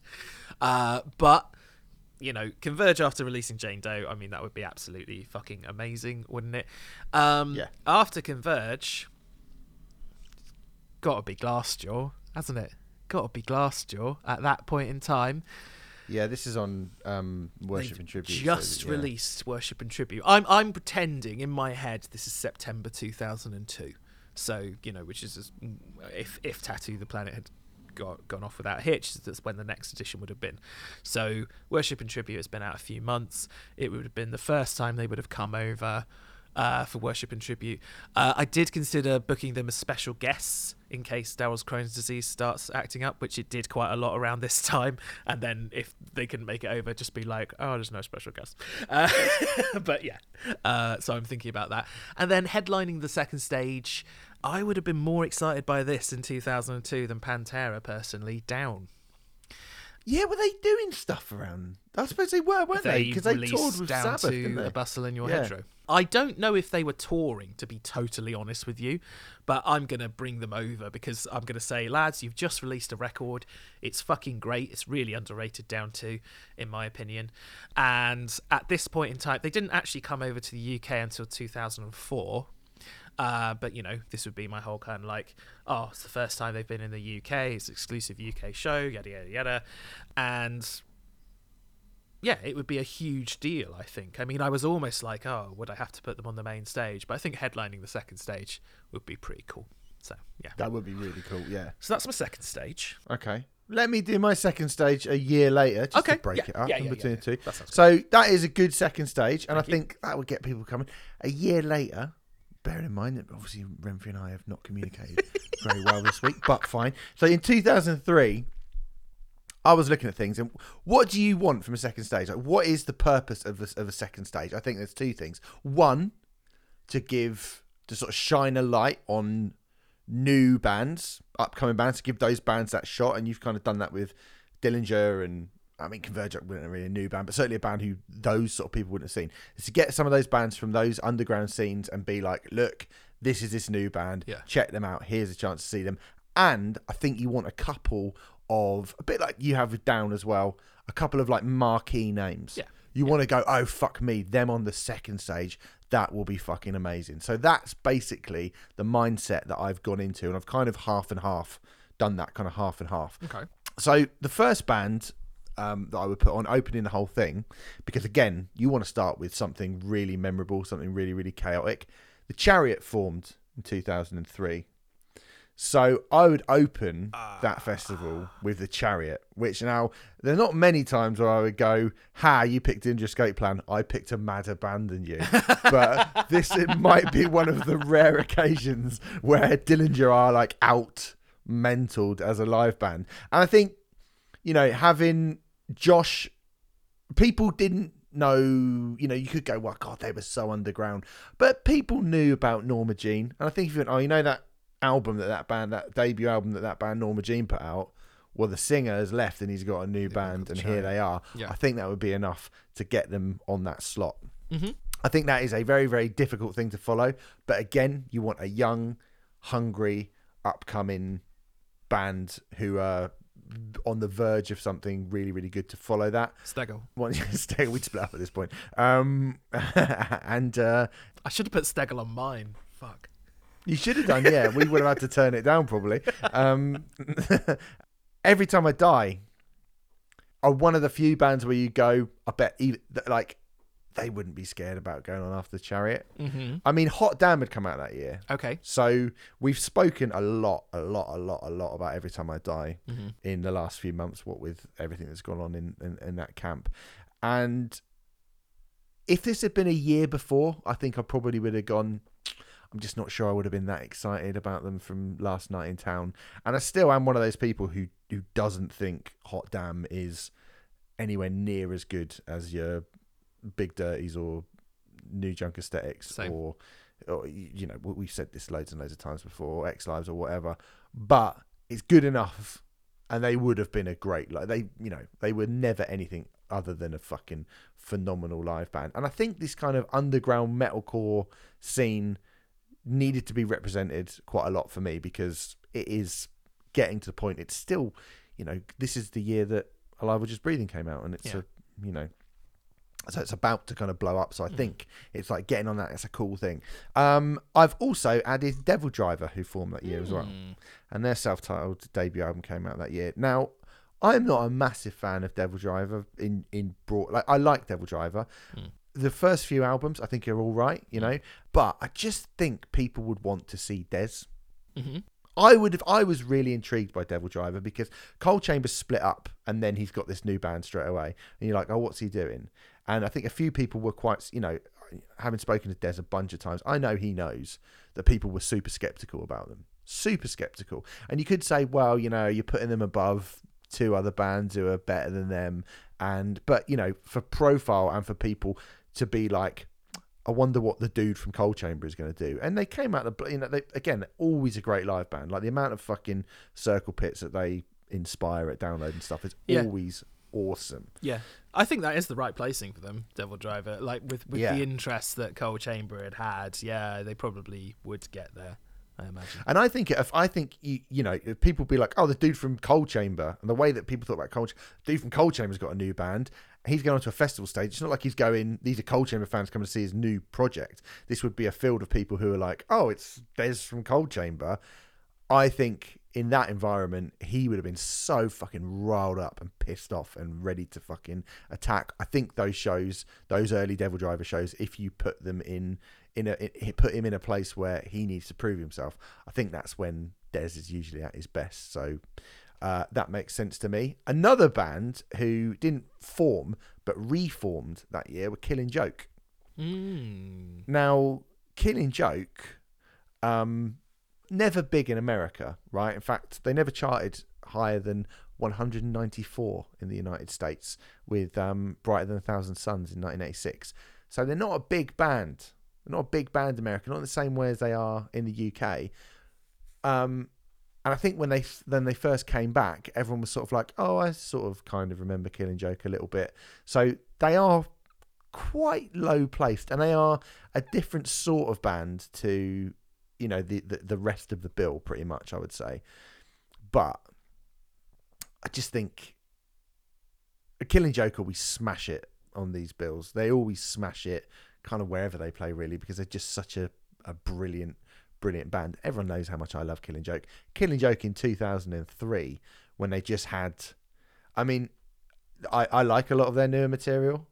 You know, do I need Pylon and you know not not so much like some of those late, latter albums. Hosanna from the Basements of Hell, there's got a few alright tracks on it, but cutting all of that off and just it being the first like 15 years of them as a band, all Mm. of that material, that is a fucking unbelievable set list to have like 40 minutes at a festival during the middle of the day when you've not been around for, you know, God knows how long, how long they hadn't been around for five, six, seven years or whatever. Mm. So yeah, Killing Joke would have been amazing.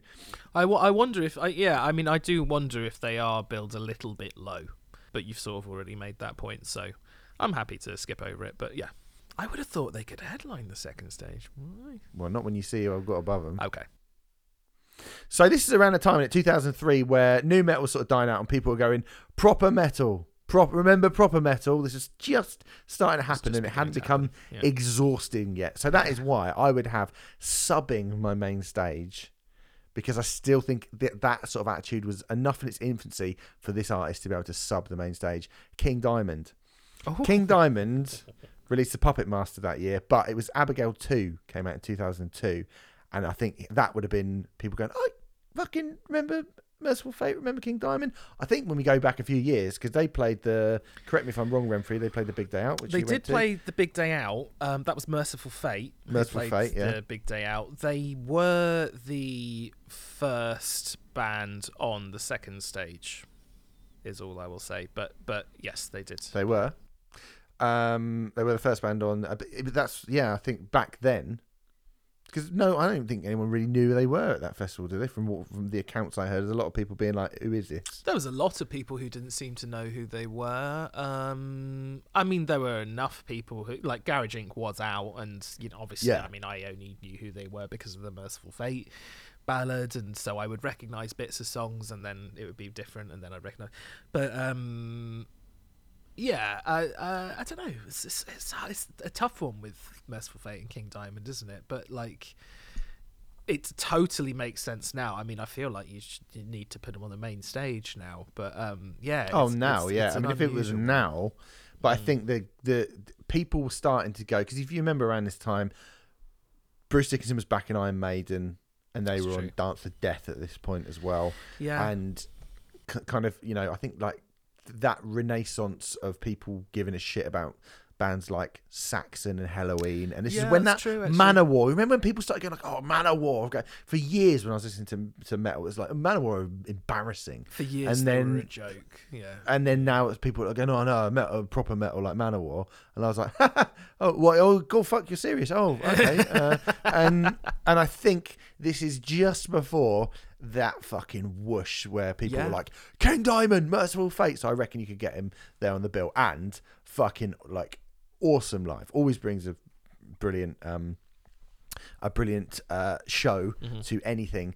But headlining, mate, I tell you what, no one they people thought they were washed up and no one gave a fuck. But Machine Head would know that they had Through the Ashes of Empires in their back pocket. No record label, um, no support, almost sort of splitting up as a band, but still big enough that people would want to go and see them.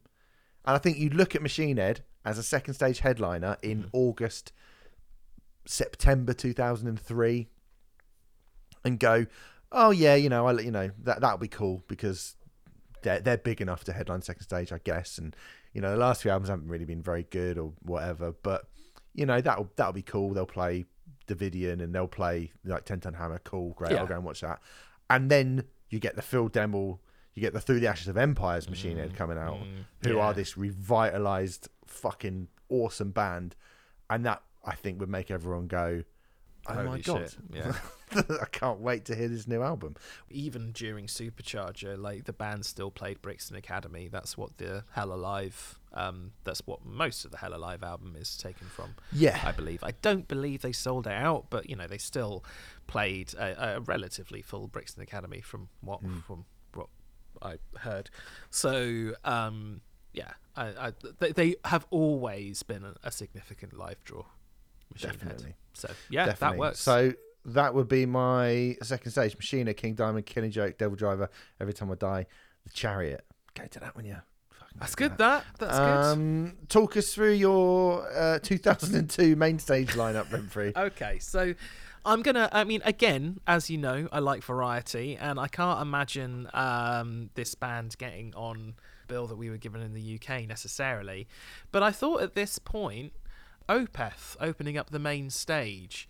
If Dillinger is not your bag, then um, you know, still a heavy band, but in a totally, totally different way. Uh, they were gearing up to release Deliverance, so maybe we would get one new song from Deliverance. Obviously, the only drag with bringing Opeth onto your bill is they can only play three songs.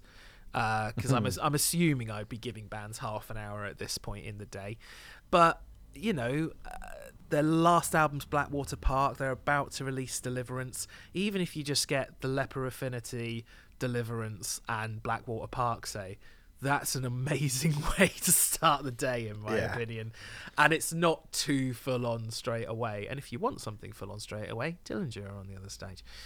I mean, obviously, I would stagger the stages because that's You want the old do it, staggered stage, Yeah, don't you? but, Yeah, you, you want the one on one off thing. Yeah, exactly. Yeah, yeah, yeah. Uh, after that, I thought Jerry Cantrell because he's just released Degradation Trip. He'll play a bunch of Alice in Chains classics too. Probably the first time some of those songs would have been played in the UK for going on 10 years, I would imagine. Mm-hmm. And I think more than enough people would be really excited about that and that alone, you know, um, just after Mad Capsule Markets on the second stage, for that to be a big enough draw for the second band on, I think. Um, so, you know, definitely entrenched in the metal world enough, I think. Yeah, yeah, for sure. You feeling like that's a Mhm. good good booking? Yeah, I d- yeah, definitely. And I think back then, I mean, he was still on his solo sets doing a lot of Alice in Chains stuff, wasn't he? So that's getting to hear some of that shit that early on in the day. I saw him. Wicked. I think I saw him the next year, but it was at Newport TJ's, and he played a bunch of Alice in Chains stuff, and um, with William DuVall, actually, of course, who went Mm. on to be the singer. I mean, we didn't know that at the time, but William DuVall was there as well. After Jerry Cantrell, I have kind of already given this away, but Clutch. I mean, previous year, Clutch released Pure Rock Fury. No one complains. Not as one single person complains when Clutch are booked on a bill because they're brilliant and they are booked all the time and they are old reliable. I guess at this point they probably weren't seen as old reliable, but I will, what I will say to that, mate, is on Pure Rock. Fu- Do you know where Clutch were playing on Pure Rock Fury here in the UK? You're going to tell me it's like the Underworld or something like that. It is the Underworld. Oh shit! So I've put them too high. so there is no way they could go above. I would say either of those acts that you've put on the bill. yeah, uh, thus far. Yeah, that might be. They a- would be the they would be the opening band. You're probably I right. think even even Opeth were at Mean Fiddler LA Uh, too. they were point. at Mean Fiddler. Yeah, yeah, yeah. Yeah, I, I, I checked so- this, but I didn't check the clutch one. You know what? Let's have clutch opening. Uh, Still good, isn't it? Still works. Yeah. Still works for me. But I think on Pure Rock Fury as well, that would have been like Mm. a really raucous, awesome set. I mean, clutch opening the day, that's totally fine with me. You know. Yeah. So after Jerry Cantrell, then let's say Clutch, Opeth, and Jerry Cantrell. Uh, Mm-hmm. I mean Slayer. Um, at the end of the day, they are on God Hates Us All. Uh, I fucking love that album. It's my personal favorite Slayer album. I think at this time they were still pretty fucking ama- like maybe not quite. Uh, I mean, I never saw them in the '90s, but maybe not quite as um, relentless and incredible as they were in the 90s, but still considered a very, very, very good live band. Um, and I think Slayer would absolutely kill it. And obviously, you know, they were booked to do the UK version the year before, so I think they'd, um, I think they'd be, I think it's a no-brainer really having Slayer, isn't it?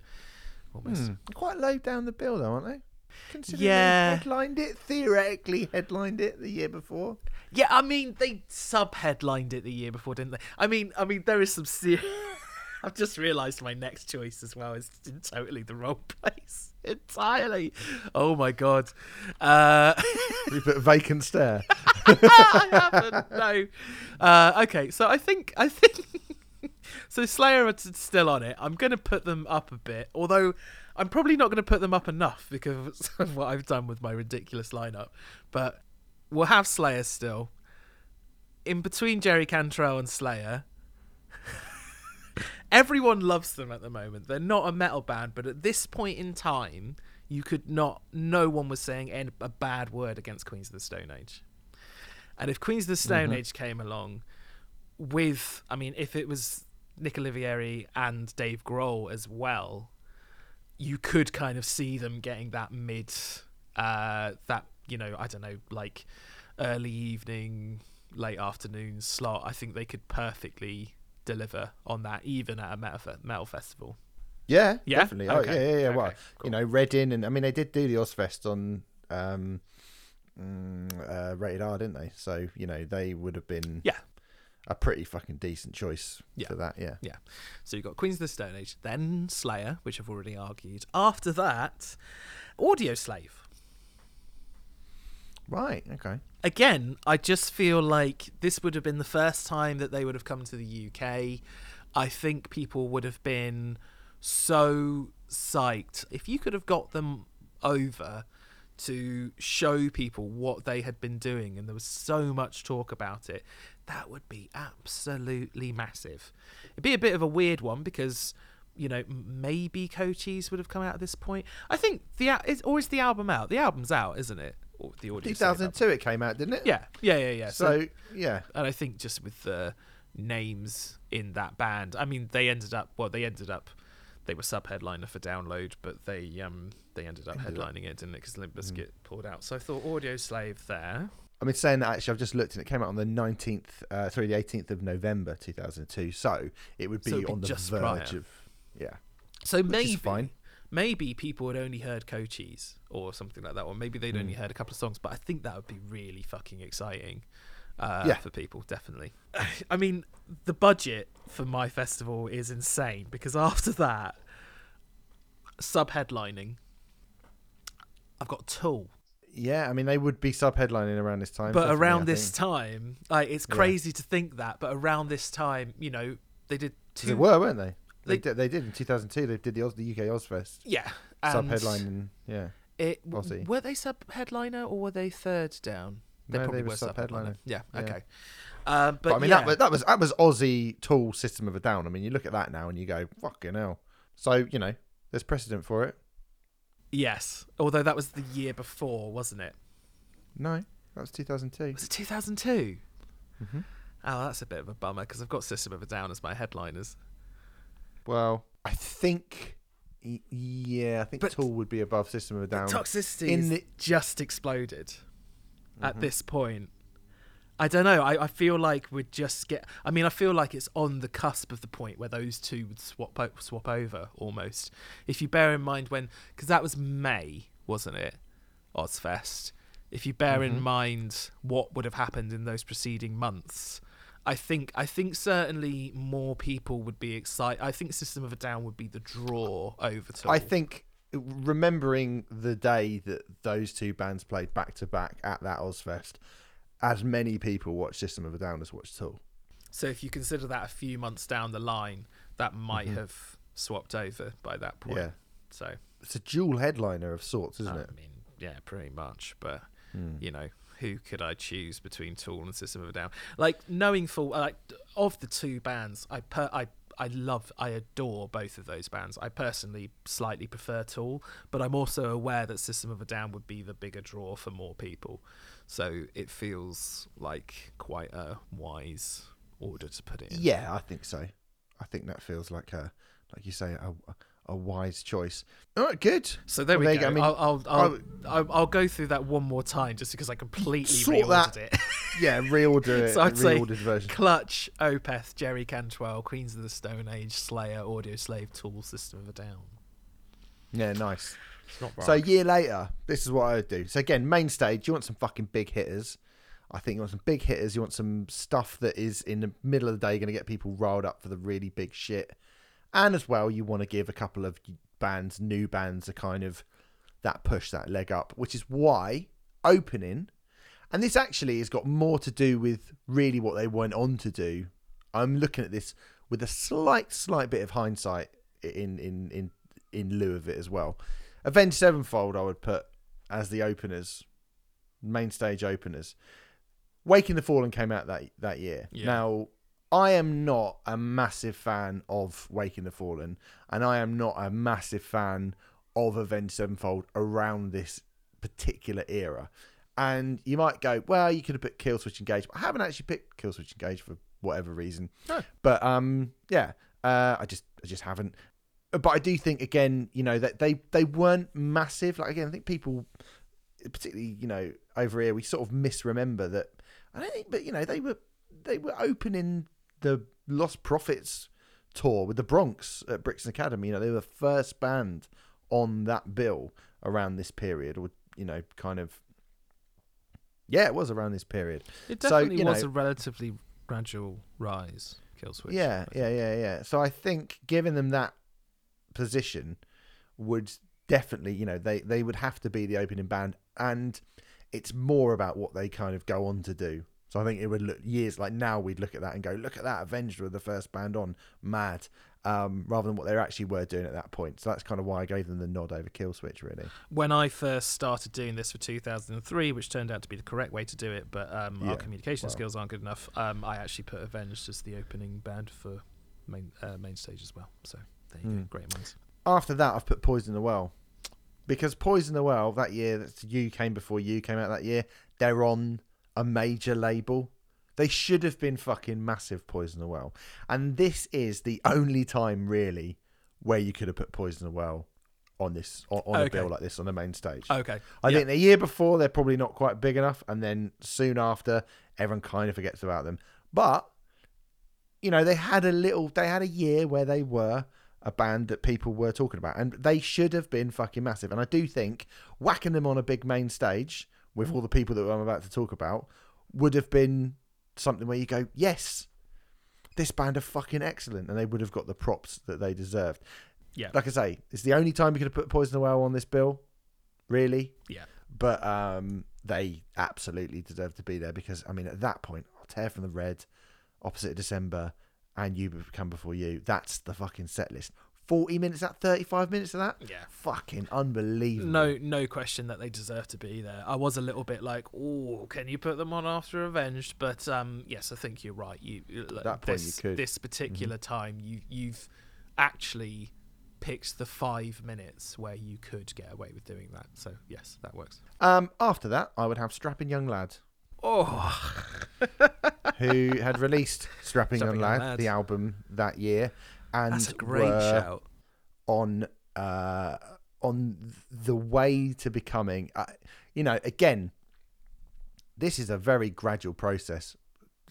Devin wasn't like wasn't a media darling um, and a kind of he was he was a bit of a critical darling, but I don't think he was a media darling in the way that you know he wasn't a kind of big cult act in the in the way that he is now. I mean, certainly not in the way that he is now. Obviously, I don't know if, if if he was even a critical darling. I mean, the the, the record you're talking about, the self-titled "Strapping Young Lad" record, got fairly middling reviews, and, and I think Yeah. deservedly as well. It's it's uh it's um it's one of the weaker strapping albums, definitely.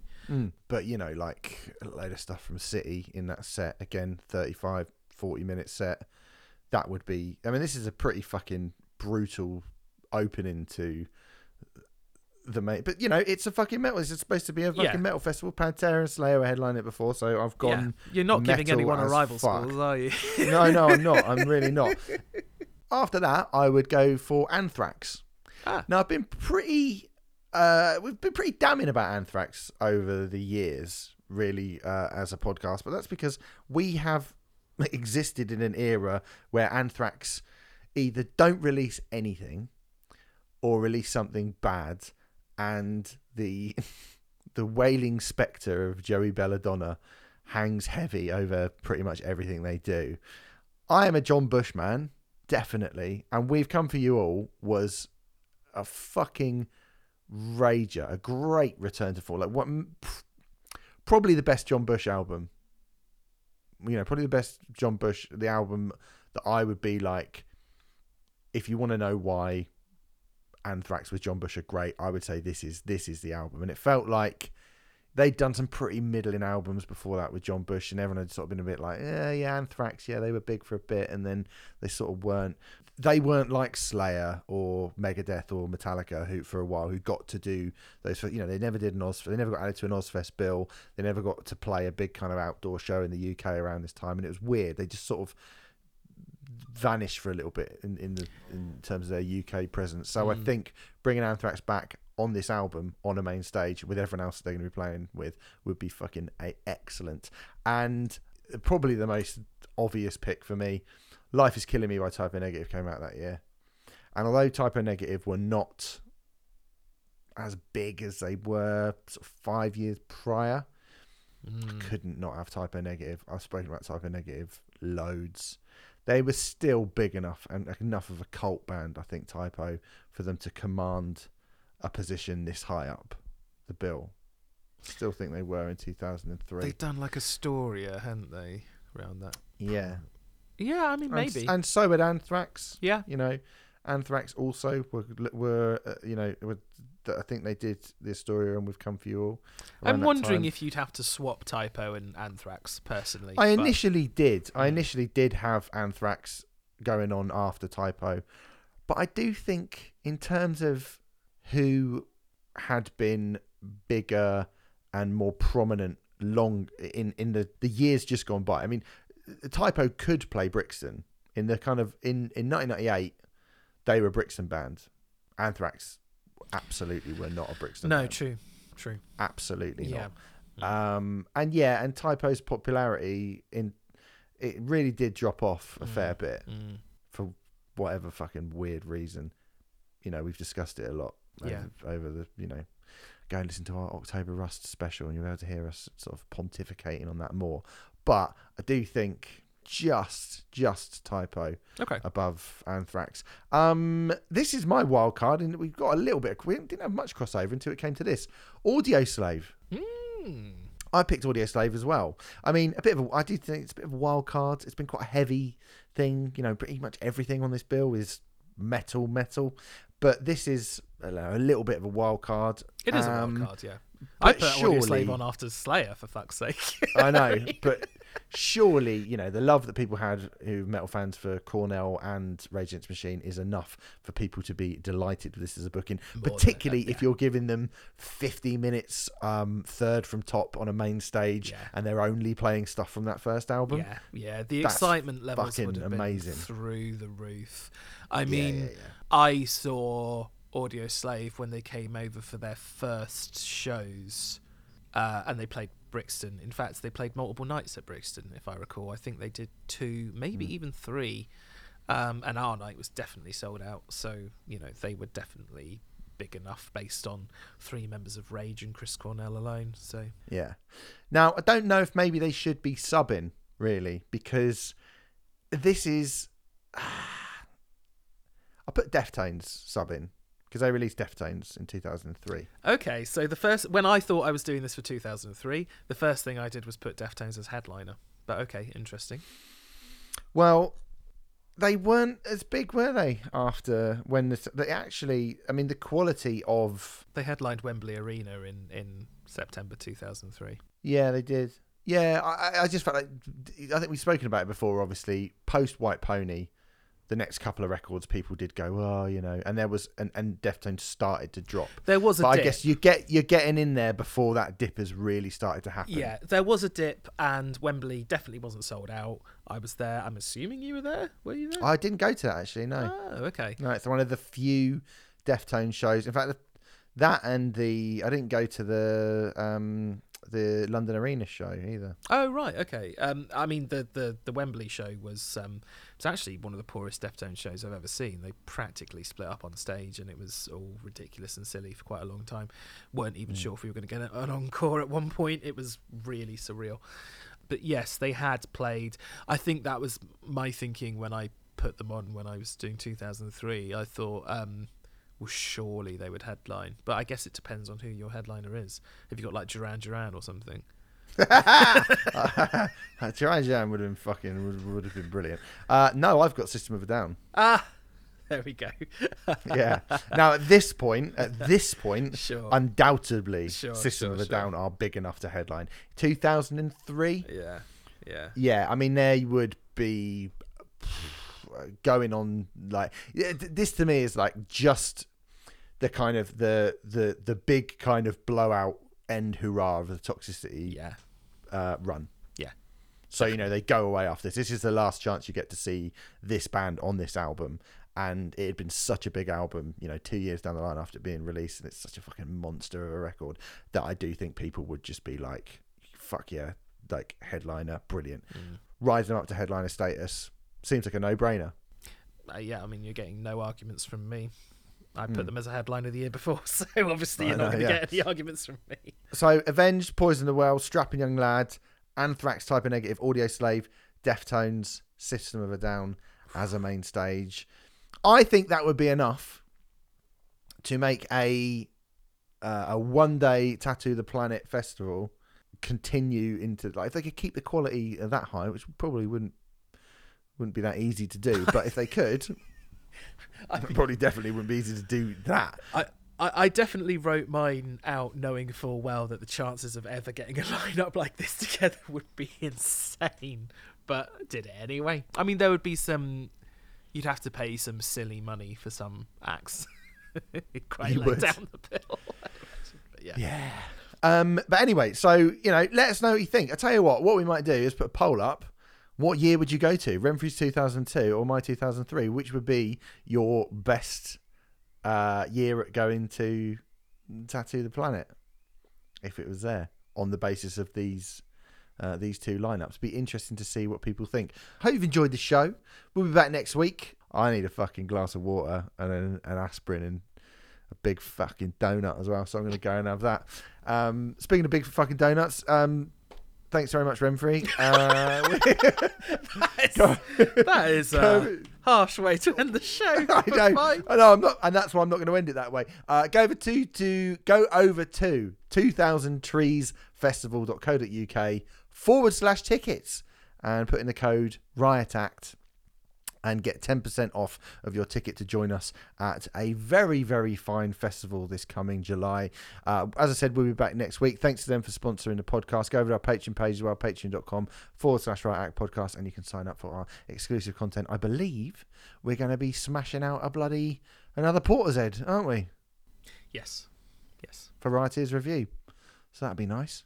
Anyway, thanks very much for listening, everyone. We will see you next week. Bye.